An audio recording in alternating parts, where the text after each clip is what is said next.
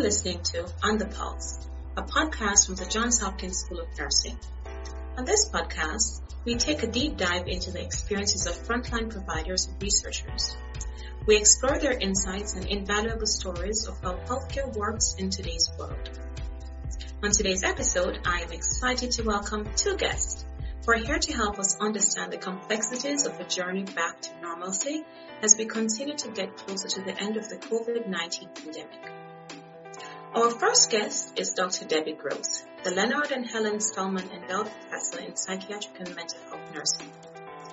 Dr. Gross is a child psychiatric nurse and a developer of the innovative Chicago Parent Program, which helps promote positive parent-child relationships and prevent behavioral problems in children.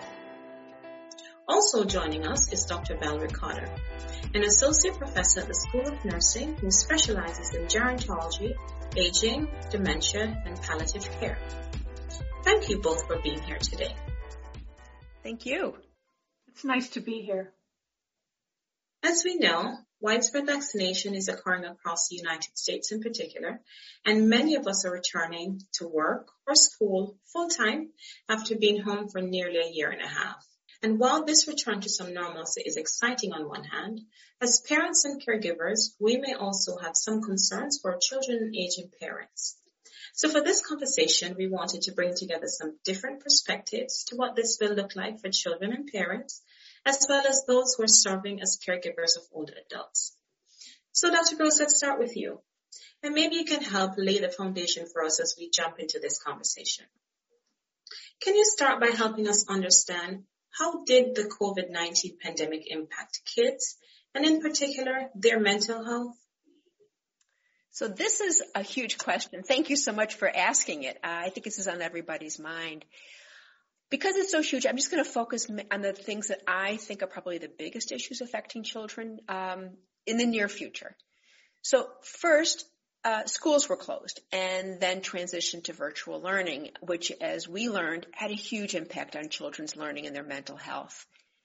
With the loss of in-person education came a lot of other losses, including the loss of routines, loss of social connections, outdoor activities, and access to the many resources that schools provide for kids, such as regular meals, um, health care, mental health care. Um, also, some children may have had close family members who became seriously ill from or were lost to COVID. So we have a number of children who may be grieving from these losses. And finally, the other big issue, I think, is the isolation that was brought on by COVID. It was particularly hard on children who were living in families dealing with domestic violence, uh, mental health, or substance use problems um, because being at home all day heightened their exposures to these adversities. So I think these are probably the three biggest things that um, we have to be aware of are affecting children's mental health. Thank you for that reminder. And certainly loss has been one of the themes that is frequently spoken about. And if I could go further to, to, to think about, well, after a year of living under COVID quarantine, and a whole new set of rules and way of living. Many schools are now planning to return to full-time in person, and this is going to be another significant change. What might this look like for some kids, and what kind of feelings might these kids be having as they plan to go back um, into the classroom? Well, great question. Um, we anticipate first and foremost that there's going to be a lot of anxiety um, not just among children, but also among teachers, staff, and parents. You know, we have to be very concerned about the child's mental health. We have to be uh, also thinking about how the child's mental health is embedded in this larger system of adults who also are going through their own anxieties. I, I completely agree with that. It takes a village for good outcomes, and it also means that we should think of our village when there are bad outcomes. But can I hone in a little bit on parents? How can parents specifically help these children? Ah, okay. Another good question.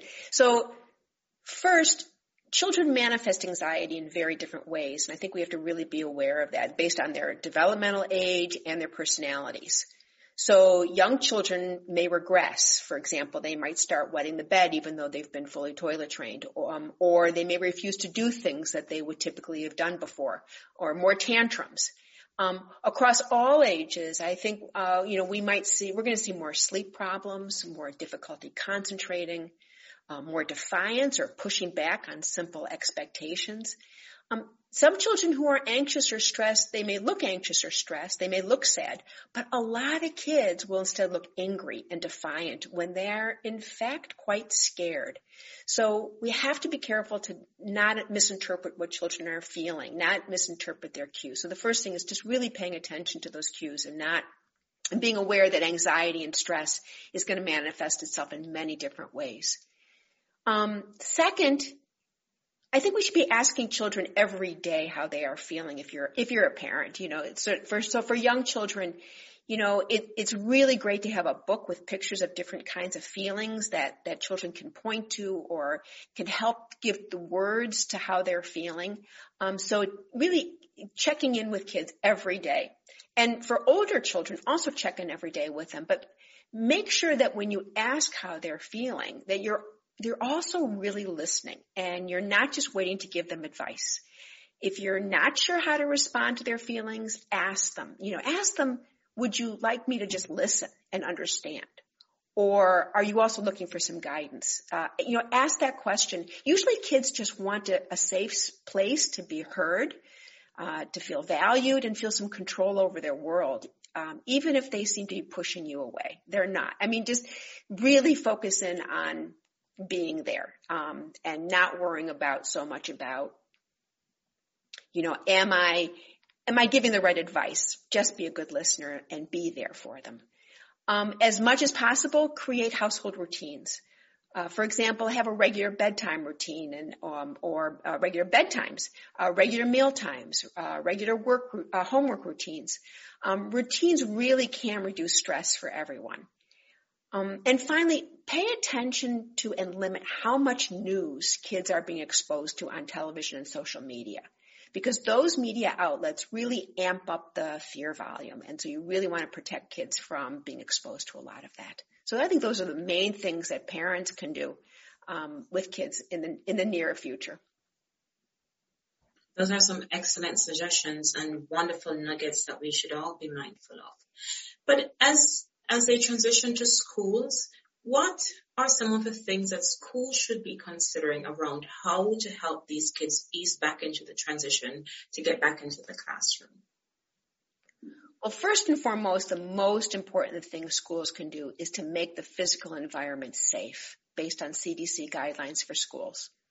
If parents and students feel that the school is attentive to keeping their children healthy and safe, they're going to relax a bit more. I think it's also really important for schools to attend to the mental health needs of their teachers and their staff because their anxiety will definitely affect the children and the overall school climate. So schools really have a responsibility for thinking again about how not just the children but also how the adults are doing. And I think we need to provide more mental health and, and healthcare services for children in the schools. Um, one of the things we really learned from the school closures is how much we count on schools for providing health related support services for children. Um, th- there are not nearly enough school based nurses and mental health providers in schools to support children. And the pandemic really revealed how, just how important these providers are, particularly in low resource communities. I would concur that um, many of these lessons have been taught in the pandemic, and sadly, it took a pandemic to teach us some of these lessons about what yeah. we need. Mm-hmm. So let, let, let's think a little bit towards the future. How do you think living through COVID-19 and this pandemic is going to impact kids in the future? Ah, this is a great question. And really the only way we're going to know is to study it. And I hope we do. Um, I think the impact will vary enormously by community since we know that some communities have been affected much more adversely than others. And a lot depends on how we manage this process of reopening. So I think that we can anticipate that, for example, certain communities, we have to make sure that there's more services um, being directed in natural settings where families will be, um, not just focusing just on the mental health clinics because a lot of families won't pursue or can't get to a mental health clinic, but in schools and in churches and in community centers, making making sure that the resources that we are providing are accessible to um, to families in, in, in those communities. Um, but a lot of it also depends on how we manage this process of reopening. Um, but I, I'm optimistic. I really, I think that people understand this is going to be difficult, and um, so I'm optimistic. I think you share the sentiments of many that as things get better, we can continue to be more optimistic and to see what the future holds for these kids. Thank you so much, Dr. Gross. That was very insightful. Thank you. And Dr. Cotter, if we could continue this conversation. So many of the insights that Dr. Gross provided are probably paralleled in the older pop, older adult population as well. But maybe you can start by first, again, just laying the foundation for how the pandemic impacted older adults as well as their caregivers. Sure. Um, you know, o- older adults um, are in such a, a, wide, diverse spectrum of individuals. So, um, you know, many older adults are are still working and have been working uh, throughout the pandemic and learning to work more remotely at home.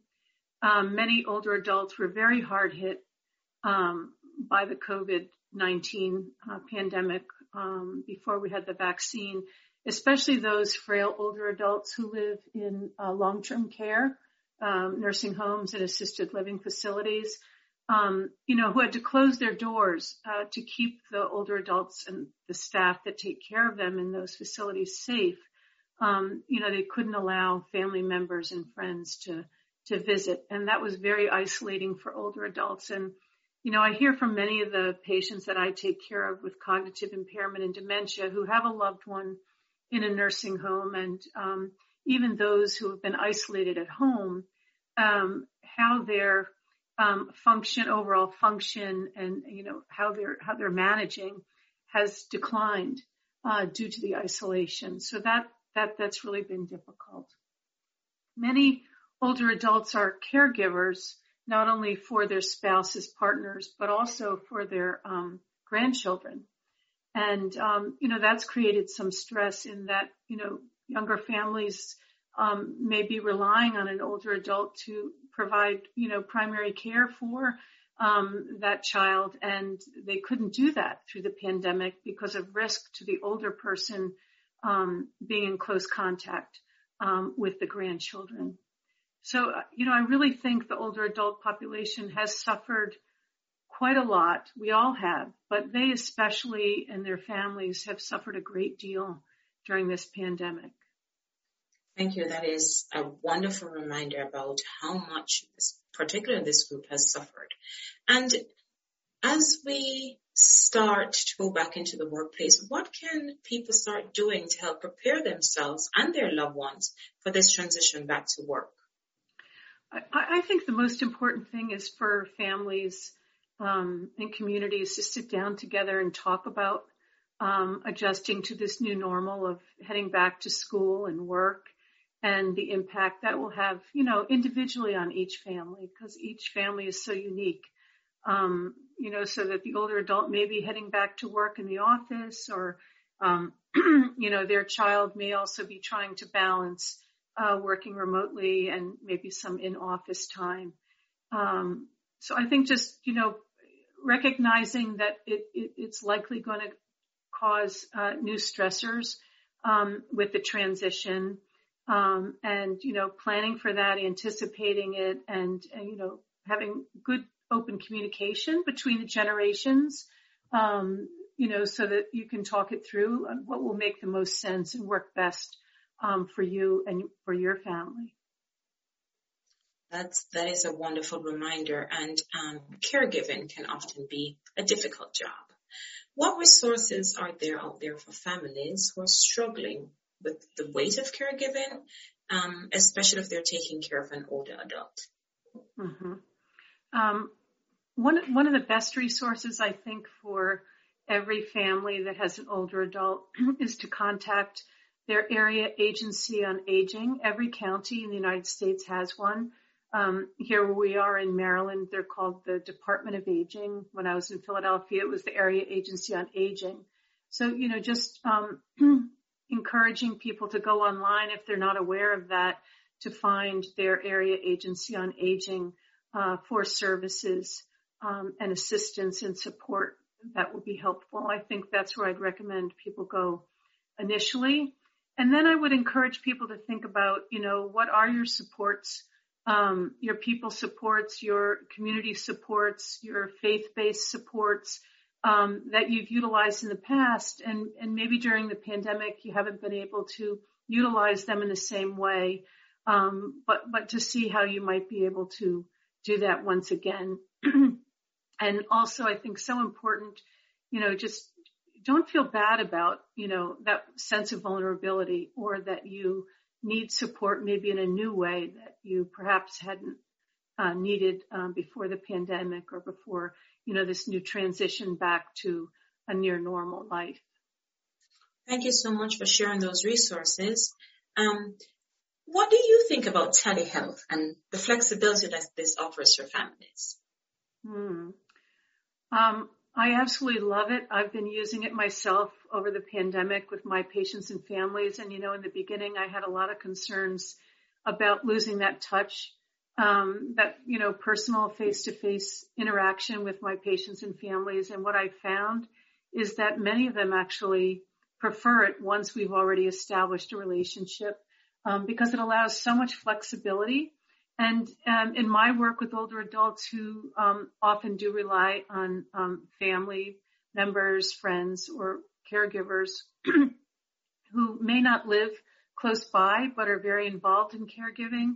Um, so, as a long distance caregiver, being able to, um, you know, phone in or get into the video conference for a telehealth medicine visit um, is really, really helpful for them to to learn more about the older adults' health and what's going on with them. Um, it's it's very supportive, I think, to the older adult to you know to have that that help from um, their children. And then as a provider, as a nurse practitioner, it's also very helpful for me to to meet with a family and not just you know the patient and maybe one caregiver. So just opening it up to the larger family structure has really been helpful through telemedicine and um, yeah, I really hope it. I hope it continues beyond the pandemic to be able to allow people that choice and flexibility, um, both from the patient's point of view as well as the healthcare provider's uh, point of view. What what would work best for that patient?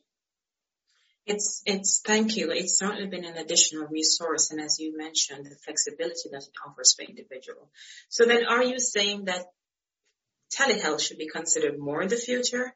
as we know so many persons who are taking on this dual role? Um, absolutely. And you know, there's two bills in the in, in Congress right now. I was um, uh, on a virtual Hill Day actually yesterday with my members of Congress, um, urging them to support the Telehealth Modernization Act and the Connect for Health Act, um, two bills in uh, the Senate and the House. Um, uh, that hopefully will extend the telehealth um, benefit for our patients and families beyond the pandemic. Wow, thank you. This has been absolutely fascinating, filled with resources, hope and optimism. And as we transition back to school and work, um, it will look different. But um, again, we would just want to reiterate the the feeling of optimism as we look forward. Thank you so much to both of you for joining our show today. I hope many will find it helpful as we start to return back to school and work. Thank you. Thank you too. And thank you everyone for listening to this episode of On the Pulse. If you enjoyed this podcast, please share it with someone you know and subscribe through Apple, Stitcher, Google Play, or Spotify. Be sure to also check out our On the Pulse blog and Facebook Live series. You can learn more about the Johns Hopkins School of Nursing at nursing.jhu.edu. Thanks again for listening.